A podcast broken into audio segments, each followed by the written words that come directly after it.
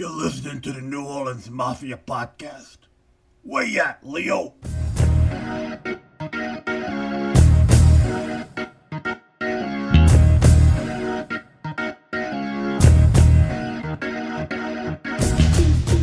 Hey, thank you for being here. This is the New Orleans Mafia Podcast with Leo Mixon. I'm Leo Mixon. I want to thank the people who listened to our first episode. I really wasn't wasn't expecting anybody to listen to it, and you guys were great. I appreciate all the support. I want to give a special shout out to Sam and the crew over at Crescent City Mafia Murder and Mysteries group on Facebook. Uh, look those guys up. They have been supporting the podcast already, and I'm very grateful. Again, that's Crescent City Mafia Murder and Mysteries. Uh, just search for them on Facebook. You can't miss it. A lot of great stuff about uh, New Orleans and, and the crime history there. This week, we're going to look at uh, Murder at Moscas. Back in 2017, there was this big cache of FBI files that were released um, that were essentially to do with the Kennedy assassination.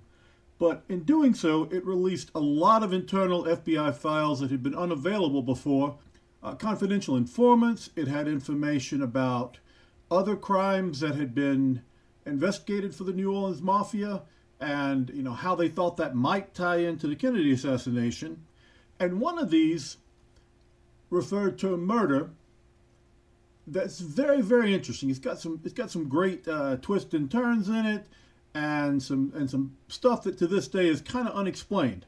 So, like I said, I'm calling it murder at Moscas. Uh, you'll find out why in a little bit. It ain't exactly at Moscas, but it kind of also is. Going back to the FBI papers, there was an internal report in February 1967. An FBI agent in New Orleans, uh, Agent Collins, who has got a quite a bit of interesting background with Carlos Marcello. They did not like each other. There was some uh, altercation, some of them physical. But anyway, Collins is approached by a woman named Mrs. Murdoch Navo. She says she wants to meet and give them information on a murder she may have witnessed. She tells the FBI agent she will not come to the FBI offices at all. She does not want anybody to know she's talking to them. She agrees to meet at St. Martin's Episcopal Church in Jefferson Parish in the office of a Reverend Hugh McKee, or Mackey, depending on how you pronounce that. She will not agree to testify in court. What she's telling them is purely uh, to aid in an investigation, but she refuses to be uh, in public testifying about this. And here's the kicker the murder she's giving information on happened in 1944. Yeah, so we're talking about, uh, what, 27 years later. Now, before I talk to you about what Miss Navo had to say in her report, let's jump back to 1942. We're going to take a, a, a, time machine on further back into the middle of World War II, and we're going to find out what kind of events kicked this whole thing off. We're back in 1942 New Orleans, and we're going to meet a couple named Gene and Teresa Mano. Now, Gene is a butcher. He's from Washington, D.C. Uh, he moves to New Orleans, he and his wife Teresa. He goes down into the French Quarter and uh, starts trying to find a job, and he, he finds another butcher named Anthony Gambino and Anthony hires him on uh, to work for him. And, and Gene's a hard worker, it seems like, when he's working for Anthony. Uh, he does pretty good, and pretty soon he's able to open a shop of his own. He's uh, located in the French Quarter, not far from Anthony's shop. But now that he's got his own shop, the other butchers that work around Mano is like, oh, yeah, he doesn't work very hard, but somehow he always seems to have plenty of money. So that, that's a little odd. And so Gene and Teresa come along, and, and August 8th, 1943, they have a meal in the Willswood community. Probably at the Willswood Tavern. That was one of the few places to eat there at the time that you know, they probably would have gone on a date. Um, uh, well, no, this probably wasn't a date, though, because uh, they were having lunch there. But they meet two other guys. These two guys are Tommy Siracusa and Salvatore Vitali. Now, Vitali and Siracusa are both connected guys. Not sure if they were, were made or not, but they were definitely connected guys. Um, they did work for the, the mafia there in New Orleans. Now, when they introduced uh, uh, Teresa to these two dudes, uh, they are introduced as Toto and Marsu. Okay? And Wizard of Oz was out already, so Yeah, I, I kind of wondered about somebody still being called Toto. But anyway, they have lunch. Uh, nothing nothing of note happens there.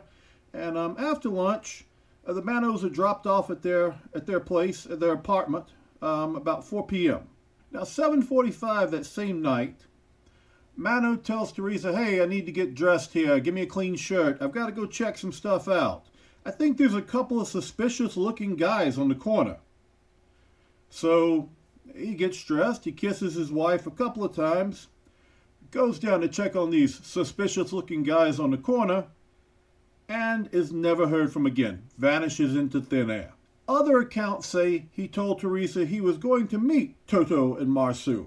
But, you know, either way, he goes downstairs at 7.45 and is never heard from again. On November 10th, 1943, so we're looking at, you know, three and a half months later, uh, almost four months later, yeah, Two rabbit hunters find a shallow grave near the Willswood community. Now, these were fairly young guys that were out, out rabbit hunting. Uh, they find this, this shallow grave. It's clear that it's not, you know, any other kind of uh, earthwork that anybody was doing. And so they immediately call the uh, town marshal, a uh, marshal named Charles S. Taylor. So Taylor comes in with his guys. They inspect the grave and they find a body and that body is covered in quicklime. Now, quicklime is an interesting compound. Uh, it's used in a lot of different things. Um, lime itself is used in the creation of concrete, um, but it's long been believed that quicklime helps with decaying a body faster. I'm not really sure if I call it faster. What it does, though, is very useful. Quicklime completely dries out the body and it also kills the bacteria in the gut and in the other tissues. Now, that bacteria is what causes a body to uh, swell and bloat, and it also causes the horrendous smell that you get with a decaying body. You cover a body in quicklime, people can walk 10 feet from it, they're not going to smell anything. So that is very, very useful. And then those dried out tissues um, are often easier for animals and insects and stuff to get through and, and finish off your body, leaving it basically just a skeleton. And we're 1940s here, so uh, DNA isn't going to do you any good if you find a skeleton. Marshall Taylor's men check the body, and with it they find a book of sea gasoline ration stamps, uh, several pieces of paper, a set of keys, two pennies, and a driver's license which reads Gene Mano. Now, to explain two things there, in the war, gasoline was being rationed. Didn't matter how much money you had, you had to have a ration coupon to buy gas. Uh, because obviously most of the fuel was going to the war effort. The two pennies, they don't really, you know, the, the police don't give them any uh, consideration. Often, two pennies, though, with a body were kind of like, uh, that was an indication that those were to be placed over the eyes. Um, and the old mythology said you would use that uh, to pay for your ferry trip to the other side. Uh, not ferry, but ferry. Uh, you know, the, the, the ferryman which takes you across the river Styx to hell. The coroner, Dr. Odom, determines that uh, Mano was killed by a single blow to the head, likely with a hammer, swung hard enough to cause a two inch hole in his skull. Mano definitely did not die by accident. And the police investigation starts at this point. The keys that the police find on his body, of course, they're trying to, to verify beyond doubt that this is Gene Mano. Um, the keys that they find with his body open up his stall in the French Quarter. So they know, hey, yeah, this is him. Here, the keys open up his business. Now, we need to go talk to his wife and uh, see what's going on here. They go to the apartment, uh, that, that's Gene's address, and they find that the apartment is abandoned.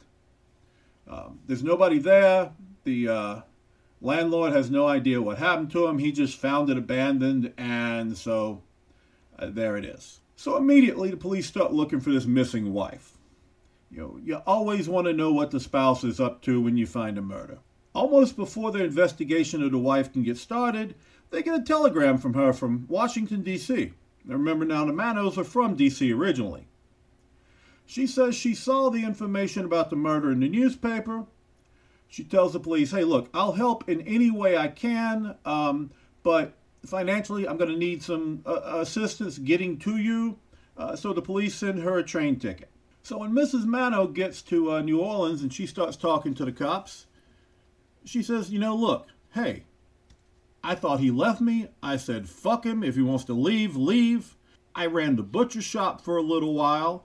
Um, and then I got a real estate job offer from DC and I got out of here. You know, I, I really thought, you know, he's, we hadn't been married that long and maybe he just left me. So the police determined she's not a suspect. Um, part of it in the kind of the kind of way that the misogyny can clear you back then. Uh, they're like, oh, she's a little lady. She couldn't have swung a hammer that hard. Uh, yeah, let me assure you, a lady can swing a hammer that hard. But anyway, so they keep they keep looking. She goes back to D.C. Now, during the investigation, these police they find some interesting stuff. Seems like Gene Mano ain't Gene Mano. It's his alias. His real name is Constantine Masato. And uh, Constantine went by the name Jerry. And Jerry Masato is wanted for murder and family abandonment in New York City. Seems that his father was a capo in an earlier mafia crime family there that would later become the Gambino family. His father's a connected guy. He's got a sister named Yolanda. Now, Yolanda uh, has gone on vacation. Uh, she's taken some time off from her job and gone into uh, upstate New York, up into the Catskills for a vacation. She's having a good time up there. And all of a sudden, she gets this telegram from Newburgh, New York. Now, I will tell you, I spent six months in Newburgh one week. Duh, God, that was an awful town. There was nothing to do up there. It's terrible. But anyway, she gets uh, this telegram from Newburgh, which is like a kind of a town over from where she's staying. That night she gets the telegram, she reads it, she leaves her boarding house around midnight, and nobody ever hears from Teresa again. The next morning there is a body found. 14 stab wounds, in this body made from a five inch knife and an ice pick. This is a pretty, pretty uh, evil crime of passion here. Whoever wanted to kill this person, uh, they kind of went above and beyond. Using two separate weapons, you know, makes you wonder what was used first. Was it the ice pick first so it would hurt, and then the knife to finish him off? You know, it, it seems bad either way. Now, all of her valuables have been stolen as the police start to, to do their investigation there in New York, they start looking around. They go, wait a second. Seems like we can't reach her brother Constantine. He has vanished off the face of the planet. Now, Constantine, when he vanished, he had left home, told his wife goodbye. Uh, that would be his wife and his seven children. And then, poof, he was just gone. The police uh, start looking at him for murder and family abandonment, which is a bad thing when you leave a wife and seven kids with no means of support. The police don't have anything that can directly tie Constantine to the murder, um, but the family feels a little different up there. They feel pretty certain that Constantine has killed his sister. And despite his father's position, the mafia tells him, hey, we're putting a hit out on this guy you don't kill your sister. When you're connected to us, uh, that's not something you do. And if you're going to do it, you need to get it cleared first. Now, I don't know whether Constantine's a made guy here or not, um, but I think because his father is, uh, it's kind of a thing. You don't kill the kids of a made guy for damn sure, no matter who you are, even if you're one of them kids. They find out that Constantine has flown to D.C where he becomes Gene Mano. And in DC, he marries Teresa, uh, making them Gene and Teresa Mano that we met at the beginning. And eventually they move to New Orleans. See now, what Gene Mano slash Jerry uh, Masato didn't know is that there's an up and comer in the New Orleans Mafia named Carlos Marcello. And he has a direct line to the New York families through his association with Frank Costello. If you don't know Costello, he would later become head of the National Mafia Commission and uh, he would earn the name the Prime Minister of the Mafia. Costello had a very lucrative slot machine business at the same time that Fiorello LaGuardia becomes mayor of New York. Now, LaGuardia vowed to destroy all the slot machines in New York. He was one of these crusaders. Oh, gambling is going to kill everything and everybody, and that's the root of all evil. Costello knows he's got to get his machines out of New York. Um, LaGuardia is, is making a big show of destroying the machines he finds, uh, throwing some of them into the East River. I guess he thought, uh, I throw things into the river and they just vanish. They don't leach all kinds of crap out of the machine that poisons the river. Anyway, Costello is a sharp businessman. He's like, I got to get my machines out of here. Now, New Orleans is kind of a going town. He makes uh, contact with a, a young man there named Carlos Marcello. And Carlos says, Sure, I'll make it happen. Bring him in. Give me a cut. We'll do it. That really kind of kind of cements Marcello as a as a really fast riser in the New Orleans family, uh, which later would have him uh, becoming the head of the family there. But now we're still back in the 40s. He's still just a rising star in uh, in New Orleans. There are a couple of stories about how the mafia in New Orleans found out that Gene Mano was actually Constantine Masato. Now, the most likely one, I think, is that when he gets to New Orleans and he's looking for work, he sees there's a butcher with the last name Gambino. Um, so remember, his father was a, a, member of the family that would become the Gambino crime family. So there were there were Gambinos in there already. They say uh, he told Gambino that my real name's Masato. You know, man, I think we're cousins. We were both born in New York. He's already blown his cover with his first job interview. There are some also some uncorroborated reports to say when the word came down from New York, Carlos Marcello was given the job of taking care of him. Now, there's a lot of misunderstandings about mafia hitmen. Um, mostly, again, driven by TV and movies. Hitmen in the mafia aren't paid assassins, so to speak. A lot of the times, the job will just be given to XYZ person.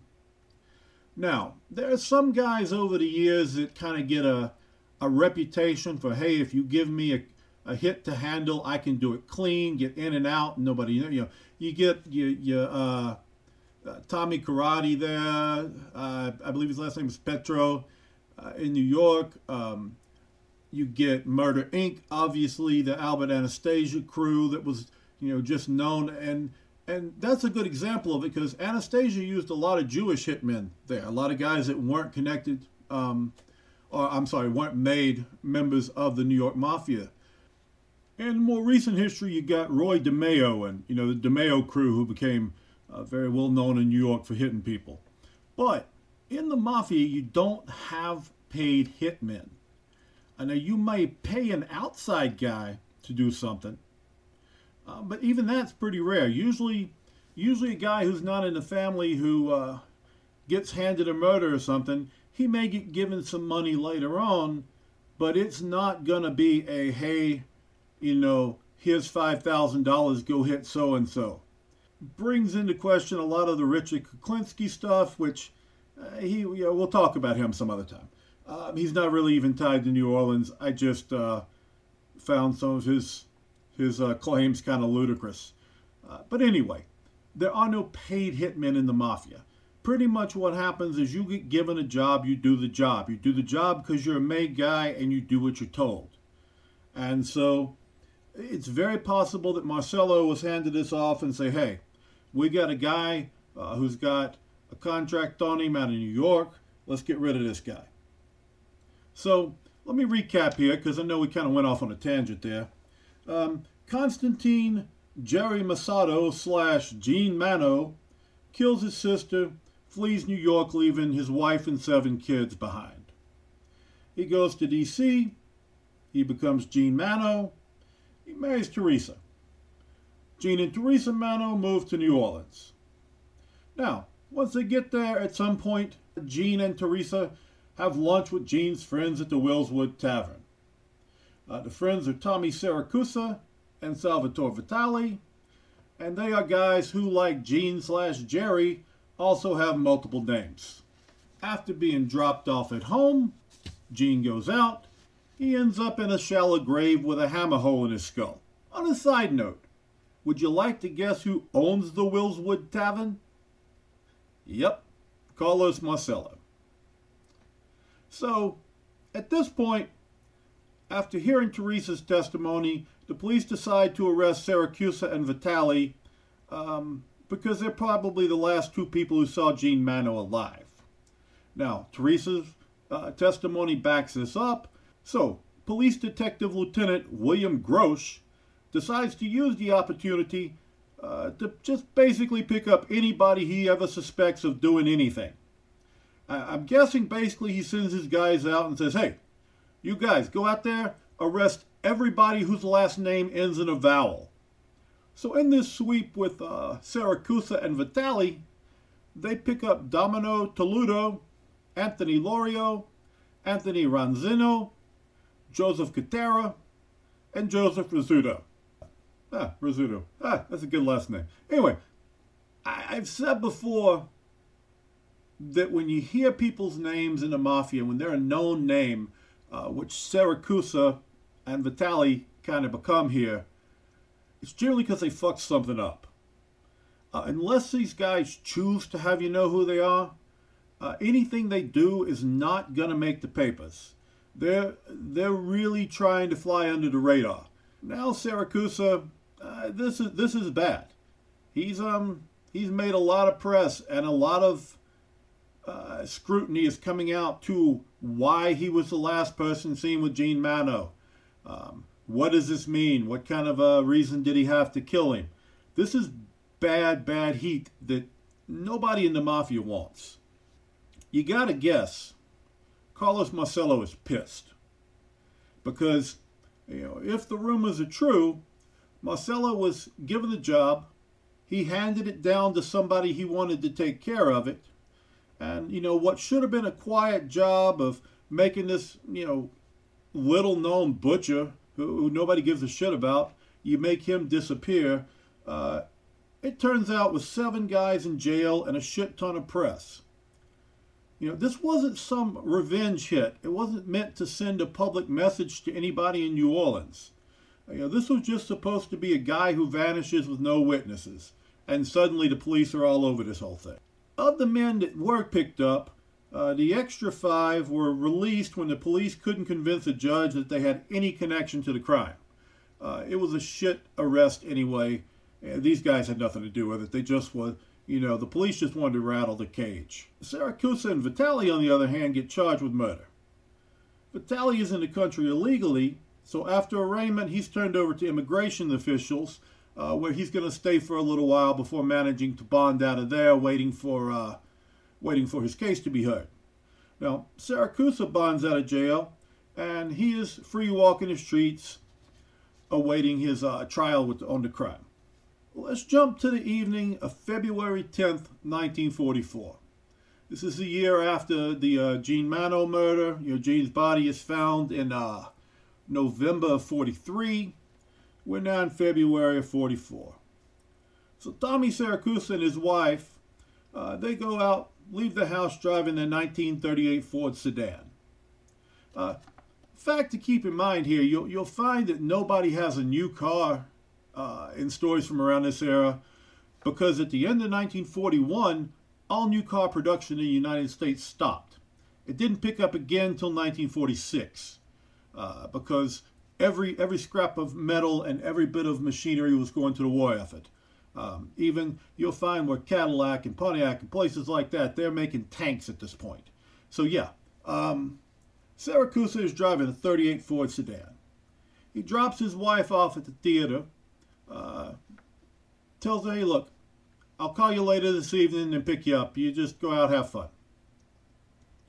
So then Siracusa drives to the Willswood Tavern. He gets out there, enters the restaurant.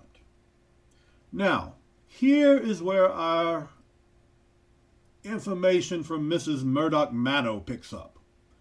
Because this is what she's there to tell the FBI about in 1967. She says that she is sitting in the restaurant with these two friends, uh, Whit Blackwell and Frank Spano. Uh, they're, they're in the Willswood Tavern sitting at the bar. Now, we're to, we're calling her Mrs. Navo because we don't have uh, what her, her uh, maiden name was. We don't get a lot of information on her. And uh, we assume, though, she's not with a husband. Um, and it was a little bit, it would have been a little uh, odd to have her going out with male friends. So we're to assume she's not married here. She's probably got a different last name. I kind of wish I could find her last name because, as you'll see as we go on, I've got some questions about Mrs. Navo uh, that, that are never answered. Her and her friends are sitting at the bar. They see Tommy Siracusa come in the door. They also see a large table, big group of friends that knows each other. They're, they're, they're eating having a good time. Siracusa sees this table. He looks a little alarmed. Uh, now, sitting at this table, according to Miss Navo's testimony, is Carlos Marcello, Vita and Lee Longo. Now, the Longos um, manage the restaurant. They manage the Willswood Tavern for Carlos Marcello. Um, Jeannie is there. That's Lee Longo's sister. Uh, didn't give a last name for her. Nick Christina, Joseph Zip Chimenti, and there's also another dark-skinned guy, probably around 40, kind of uh, well-built, uh, that they don't have a name for. Funny side note, Marcello's enforcer, Zip Chimenti, is also the chief investigator for uh, District Attorney Langridge. Uh, it's Frank Langridge, I believe, in Jefferson Parish. So I don't know any way to guess the number of New Orleans Mafia members who also worked in the New Orleans uh, law enforcement community, but it was a bunch. They, the NOPD, Jefferson Parish, everywhere, they've got people in at all levels. Now, Siracusa sees this table. Uh, he looks kind of frightened. I mean, I'm not sure how shocked he's supposed to be. It's Carlos's restaurant. You know, why come in there if you don't want to run into Carlos? It's just that's a weird part of the story. Anyway, Siracusa walks straight through the restaurant. He passes the bar, goes straight into the kitchen where the Longos who manage it, their mother is a cook there, and uh, he just goes straight into the kitchen with her. At this point, Carlos Marcello, uh, Christina, Longo, and Chimenti get up and follow Siracusa into the kitchen. You should probably gather that when Carlos Marcello follows you into a private room after you just royally fucked up a hit. I'm guessing he's not coming in there to say, oh, look, hey, Tommy, it's okay. Here, I'll give you a puppy. You'll get him next time, slugger. You get out of here. No, Marcello is pissed. He is really angry. According to Mrs. Navo, uh, she hears sounds of a struggle, pots and pans banging around, loud voices, um, just crazy shit coming in, coming from the kitchen. Uh, she hears some really loud voices, but they're speaking Italian. From her account, it kind of sounds like she's pretty excited to see gangsters in action, you know? This is some pretty cool stuff for her to see. She's thinking, oh man, this is cool. It's at this point also, I want to know how Mrs. Navo knows all of these people on site this is before Marcello is the boss of the family in New Orleans. Um, there's this big meeting, New Orleans family people, uh, all eating together at this table. This Mrs. Navo, no married name, no other information about her, can name all but one of them on site. That, that makes me wonder a bit. I don't know. Okay, but getting back to the story. Mrs. Navo, like I said, she's she's pretty excited. So she turns to Frank Spano, her friend who, who speaks Italian, and she goes, Hey, Frank, what are they saying in there? Frank looks at her, his eyes are wide. He says, We have got to leave right now. So I'm guessing Frank understands what they're saying in there. Before they can leave, though, the kitchen door swings open, and the Longo's mother, uh, the cook, comes out of the kitchen. She's obviously not wanting to be in a room where, you know, all this is happening. Now, as that door swings open, uh, Mrs. Navo can see Tommy Siracusa sitting in a metal chair. Uh, Chimenti's got his hand on his shoulder holding him down and has a snub-nosed pistol pressed against the side of his head. Meanwhile, while this is happening, Marcello is constantly slapping the shit out of him over and over and screaming in his face, while Siracusa screams in pain and tries to uh, apparently get him to stop. And then the door swings closed. So Mrs. Navo and her companions leave, and she does remember seeing a lone 1938 Ford parked in the lot. I guess the other people's cars were parked uh, behind a building or something, but she says there's only one car in the lot. It's this 38 Ford. So later, in the same same time frame, Tommy Siracusa's wife shows up at the police station to report her husband missing.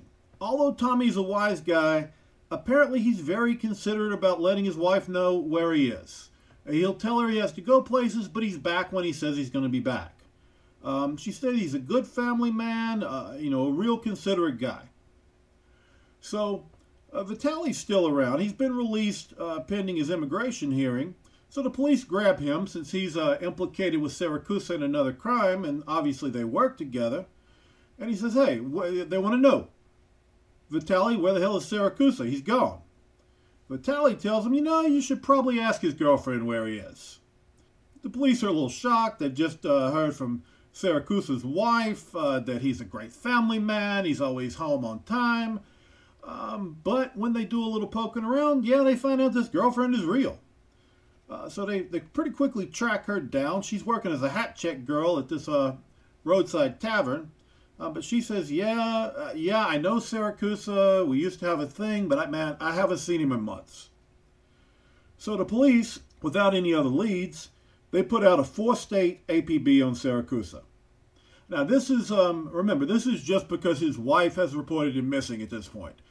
Uh, Mrs. Navo's testimony, uh, we keep coming back to, that doesn't happen for 23 years. So this is all just because his wife has reported him missing. February 21st, Siracusa's 38 Ford is found parked legally on Elysian Fields Avenue.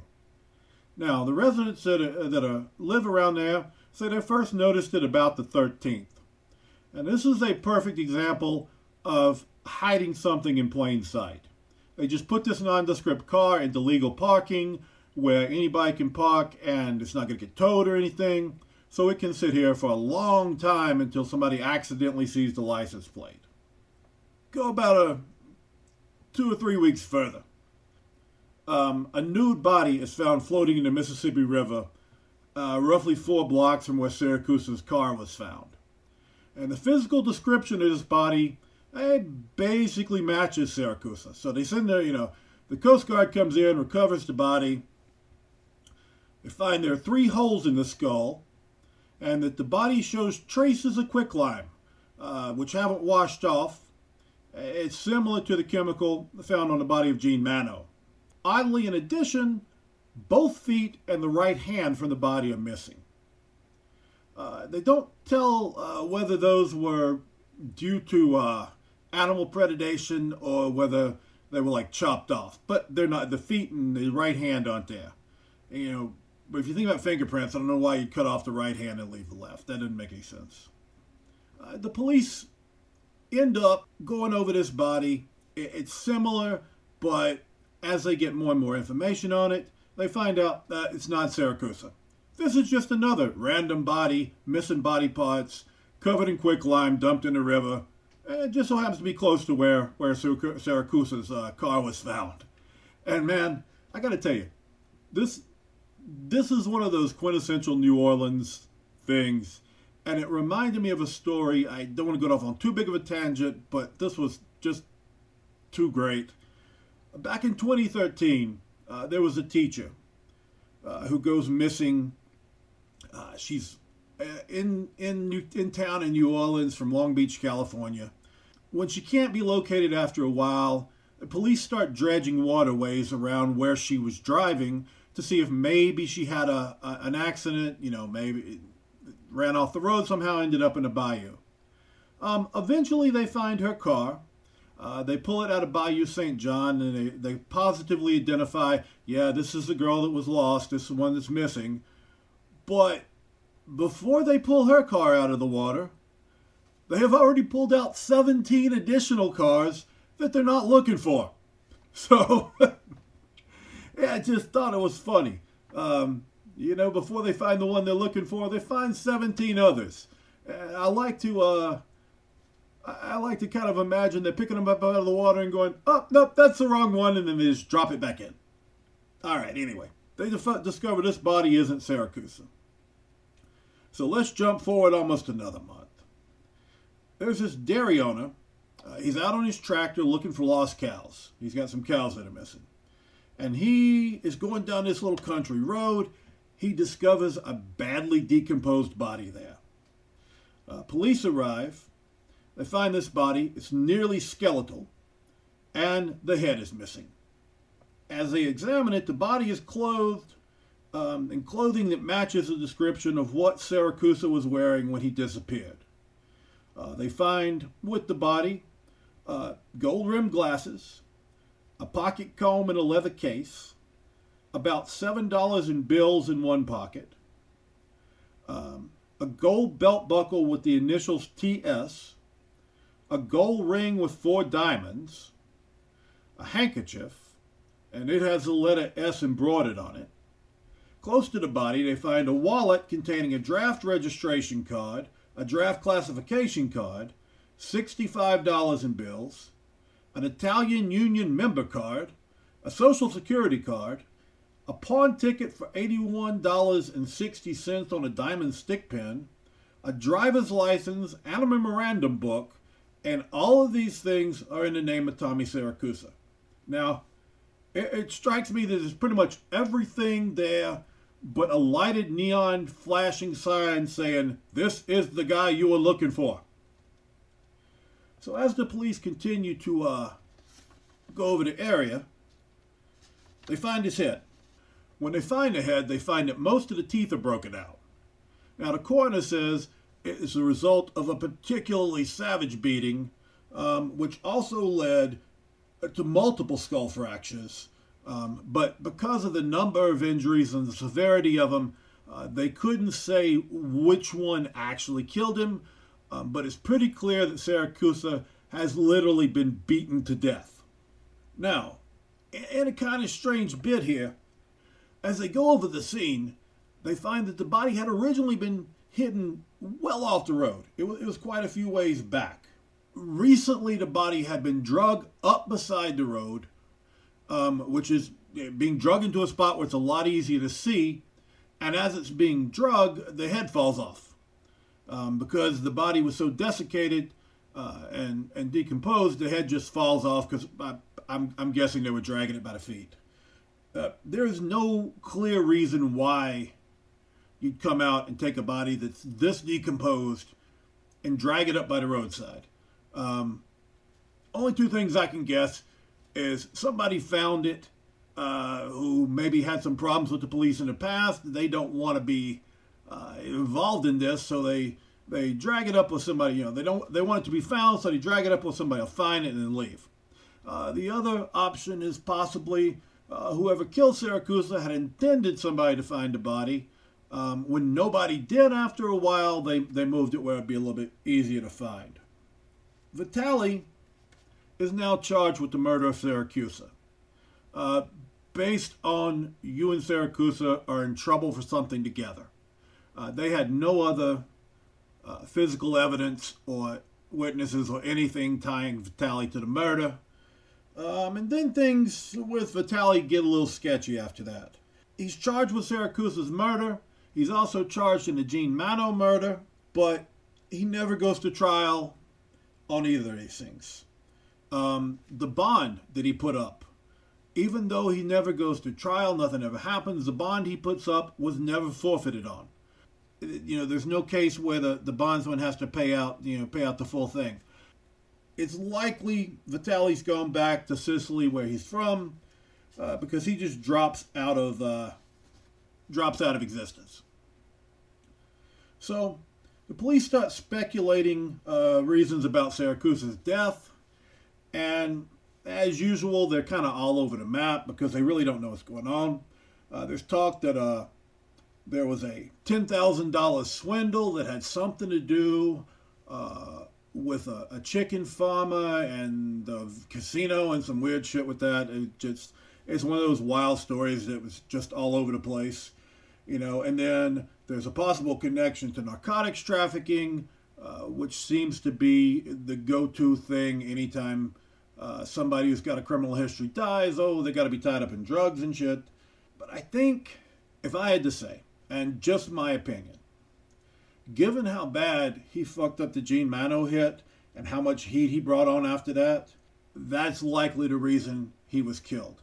Now, along those lines, you don't know if he was being cooperative with the police. You know, he may have indicated his willingness to cooperate um, and done so to the wrong person because, as we talked about earlier, there are a lot of connected people in law enforcement. And uh, if he expressed this to a connected cop, well, then that's going to be the end of him right there. Now, uh, Marcello is never tied to Siracusa's murder. Uh, he is uh, currently having his own legal problems when the bodies are found.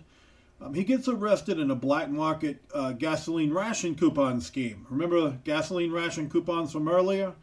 Um, so apparently uh, they are selling these uh, gasoline ration coupons that were stolen uh, about a year earlier. And they're T ration coupons, which are technically for commercial vehicles, but you got a lot of service stations that will, you know, as long as they get a ration coupon, they don't care. They get their money. And uh, these ration coupons can be sold uh, for twice the value uh, of the gas that, that you're buying with them. So, you know, that's that's a good money maker. As you imagine, Marcello gets out of this one. Uh, he doesn't get charged for it, but he gets picked up and he has some issues there. This is where things get really weird.